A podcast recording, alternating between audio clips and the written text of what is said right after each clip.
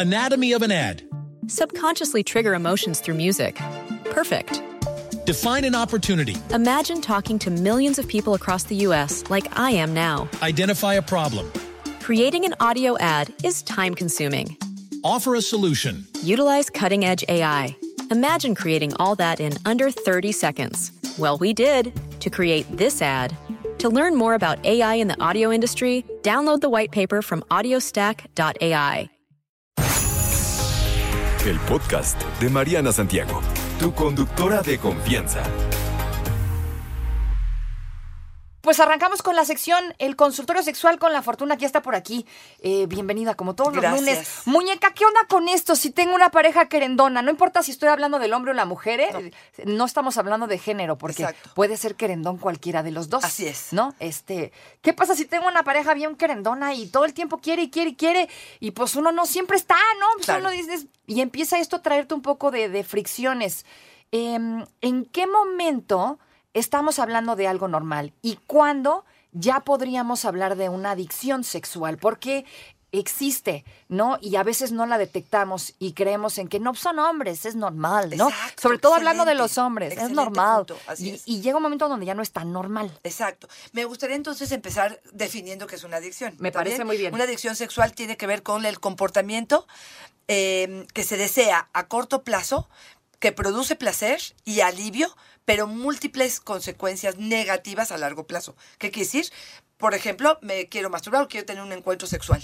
Qué rico, qué maravillosa la experiencia en este momento, pero a la larga puede ser que el hecho de que no lo tenga, el hecho de que no lo realice, Ajá. me va a causar eh, una sensación de incomodidad, de angustia, de ansiedad, eh, me sudan las manos. No puedo pensar en otra cosa, ni siquiera trabajar, ni hacer otra cosa, más que tengo que masturbarme, porque si no, em, digamos, vivo la experiencia, entonces me siento angustiado. Entonces, ¿qué quiere decir esto? Si mi urgencia por tener el encuentro contigo puede posponerse, puedo decir, este, no, no pasa nada, mañana, pasado, lo No que tú me quieras, ofendo. no me ofendo, eh, podría ser una de las formas en las que podríamos decir que está más o menos controlado. Si para mí esto genera ansiedad y yo no puedo quitármelo de la cabeza y además tengo consecuencias negativas como o te forzo o hago un drama para que lo tengas o termino masturbándome, o sea, si no puedo controlar esta ansiedad que me provoca el no tener, el no em, eh, este, ejecutar lo que estoy queriendo hacer, entonces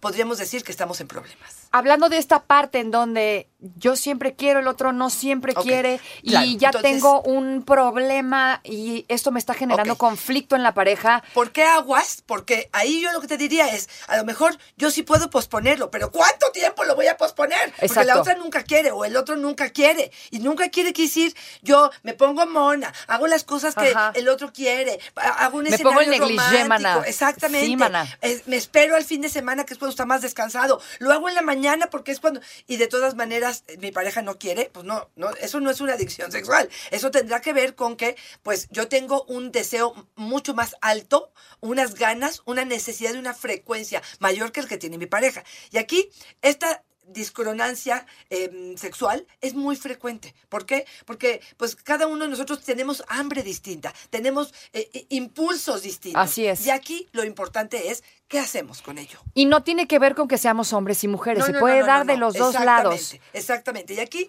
¿qué hacemos? Lo primero, primero, primero, y esto sí te lo digo con todas las investigaciones, es ver qué ganancias está teniendo la persona en el encuentro erótico. ¿Por qué te voy a contar esto? Hay muchas mujeres que me dicen, tenemos el encuentro erótico, me duele tremendamente, no tengo orgasmo y el otro ni siquiera se entera de que no estoy teniendo placer, este, no, no alcanzo a disfrutar, no me divierto, es rapidísimo. Ajá. ¿Por qué voy a querer repetirlo? Exacto. O sea, no. espérame tantitito. si, todo se- si solo se trata de mí, no se trata de ti, pues, o sea, Exacto. al revés, ¿no? Entonces, Sí. lo primero es qué beneficio estoy teniendo en el encuentro y qué me está haciendo falta. Y ahí lo analizamos juntos y lo platicamos. Y entonces, sí podemos decir, a ver, entonces, a lo mejor para mí, ¿qué quiero o qué necesito para que este encuentro se dé? Entonces, necesito que haya un ambiente agradable, que los niños no estén en la recámara. O- o, por ejemplo, Sí, es que tuve la semana pasada una paciente que me decía, duermo con la niña de seis años en mi misma cama. Ya dijimos No, que eso está espérame, terrible. esto- en una oh, sesión pasada nos dijiste que eso está muy no, mal. No, entonces, bueno, ¿qué es lo que puedo hacer para que se aumenten mis ganas?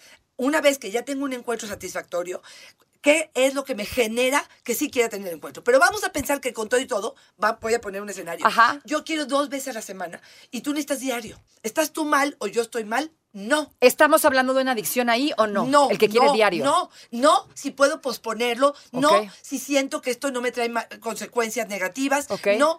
Lo único que yo te diría es, ¿qué hacemos como pareja? ¿Por qué? Porque si esto me genera tal incomodidad y tal insatisfacción, que estoy nervioso, que estoy como rabiando todo el día, pues esa es una consecuencia negativa y podríamos decir que es una adicción. Pero si puedo posponer mi placer, si puedo prolongar el acto sexual cuando lo tengo con mi pareja, si en lugar de dos veces, y aquí es donde tenemos que entrar un poco en la negociación, si en lugar de dos veces a la semana ah, lo hacemos tres veces a la semana, esforzándome un poco por cumplir con lo que tú eh, quieres o necesitas, es- Ojo, ¿eh? No lo voy a hacer presionada y no lo voy a hacer. A lo mejor te masturbo, hago un sexo oral o entramos en un juego donde o la otra persona se sacía solo de su necesidad en algunas ocasiones. Ok. Pero esto otra vez tiene que ser una cuestión donde se negocia, donde hay una plática, plática profunda, donde los dos hablemos de nuestras necesidades, donde me importa tu bienestar, donde me importa eh, eh, que tú estés satisfecho, que estés contento,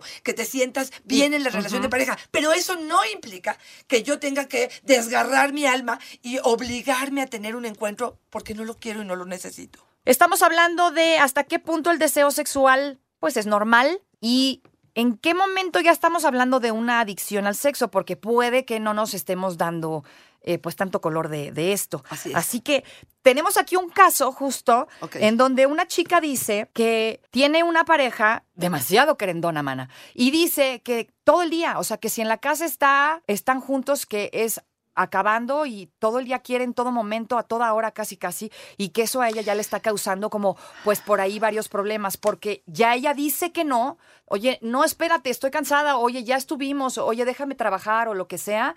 Y eso ya le está causando fricciones. O sea, el hombre ya se le está poniendo como de, ah, pues si no me aflojas, me voy con otra. No, bueno. Y entonces, ¿qué onda con Te eso? voy a decir varias cosas. Una es, me suena más a una cuestión de ansiedad. Acuérdate que uno de los comportamientos importantes es que pierdo el control en el sentido de que si no sacío este deseo que estoy teniendo, me pongo mal. Y eso, bueno, pues sería uno de, las, de los focos rojos que nos estarían em, diciendo que algo no está bien en este sentido, ¿no? Em, lo que pasa es que si sacía esa necesidad en ese momento, siente una necesidad de control, pero si no, es una pérdida de control. O sea, de alguna manera me siento con hambre todo el tiempo. Ajá. Y eso me hablaría de que estaríamos ya en una cuestión de problemas. Pero no, no nada más eso, sí.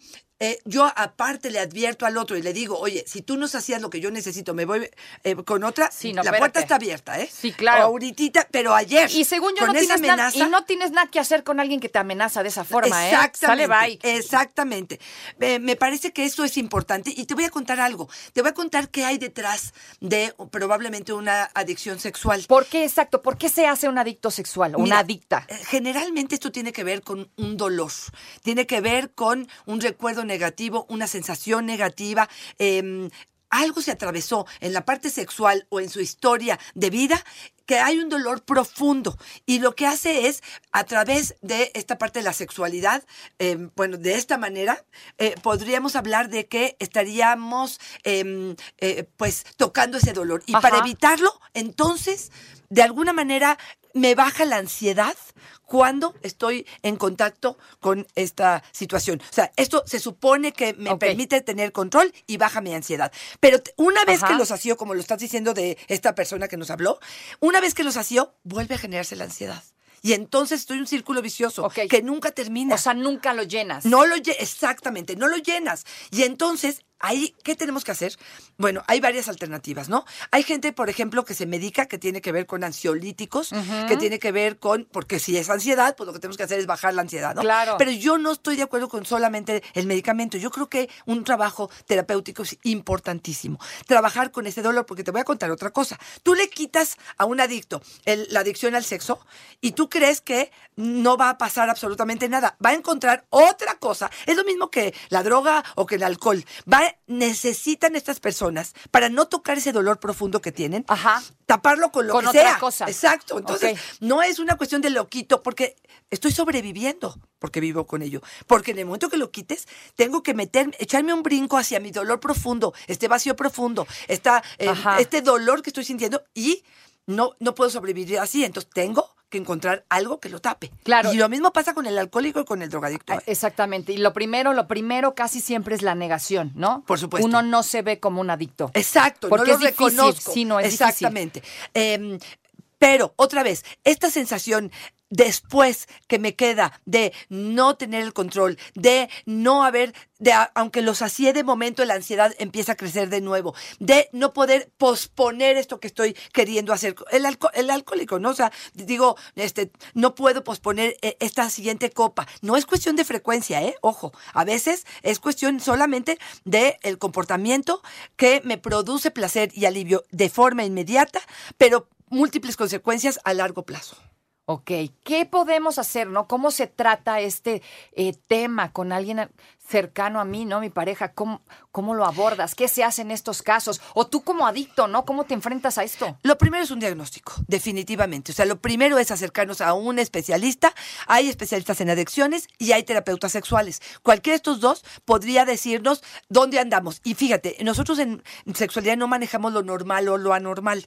Pero ¿en qué radica lo normal o anormal? En, en los efectos que está teniendo tu persona. Ok. Si yo estoy dejando de trabajar, si estoy eh, cometiendo eh, imprudencias con mi dinero, estoy gastando dinerales en packs, por ejemplo, o en OnlyFans, o estoy eh, em, En sexo gastando casual, sí. Exactamente. Este, todo lo que tenga yo que ver que mi consecuencia sea negativa hacia mi persona o hacia mi economía o hacia mi familia. Soy una persona que estoy casado, pero me la paso siendo infiel tremendamente porque no puedo controlar esta necesidad que tengo de seguir teniendo intimidad con otras personas. Bueno, pues esas consecuencias. Entonces, yo, el diagnóstico lo que me va a permitir es, según tu incomodidad y lo que está pasando alrededor de ti, darnos cuenta si tu conducta es patológica o no lo es. Si es patológica, vamos a trabajar de dónde viene. ¿Qué estás tapando? ¿Cuál es el dolor? Exacto. ¿Qué hay en, en tu historia? Si es una cuestión, hay mínimo, pero hay cuestiones neurológicas que habrá que te- tener eh, algunas análisis. Ajá. Eh, probablemente te digo que algunos medicamentos para controlar la ansiedad, que muchas veces es la forma en la que estamos fugando esta energía, o no. Y el problema es que la visión de la pareja es que desde el primer día lo taché del loco, del perverso, del que está queriendo todo el tiempo. Y si es mujer, peor, ¿eh? Peor, Si es claro. mujer, peor. Y entonces, de alguna manera, la terapeuta lo que nos va a decir es, a ver, espérame tantito, lo que dijimos justo al principio. ¿Qué podemos hacer para aumentar el- la sensación de placer? ¿Cuáles son los mejores escenarios? ¿Cómo comunicamos asertivamente? ¿Cuántas veces tú te vas a masturbar, por ejemplo, a solas y en tu intimidad y como tú quieras? ¿Y cuántas veces vas a co- co- compartir tu deseo con la pareja para que esto sea un bienestar para ambos? No sé si estoy siendo Sí, clara. súper clara. Entonces, un diagnóstico y es la única forma de saber y de resolver esto, de, eh, a lo mejor en conjunto con otro, otro terapeuta, un psicólogo. Y la otra sería nada más, nada más es si la incomodidad o las consecuencias hacia tu eh, comportamiento sexual están siendo negativas para ti, para tu pareja, para tu familia, para tu economía. para- Ojo. ojo, porque ahí hay algo que está detonando Terapia. el foco rojo. Ya saben dónde encontrarla. Arroba Arroba. Fortunadichi. No te preocupes, Mariana estará de regreso muy pronto. Recuerda sintonizarla de lunes a viernes de 10 de la mañana a 1 de la tarde por 88.9 Noticias. Información que sirve. Tráfico y clima cada 15 minutos.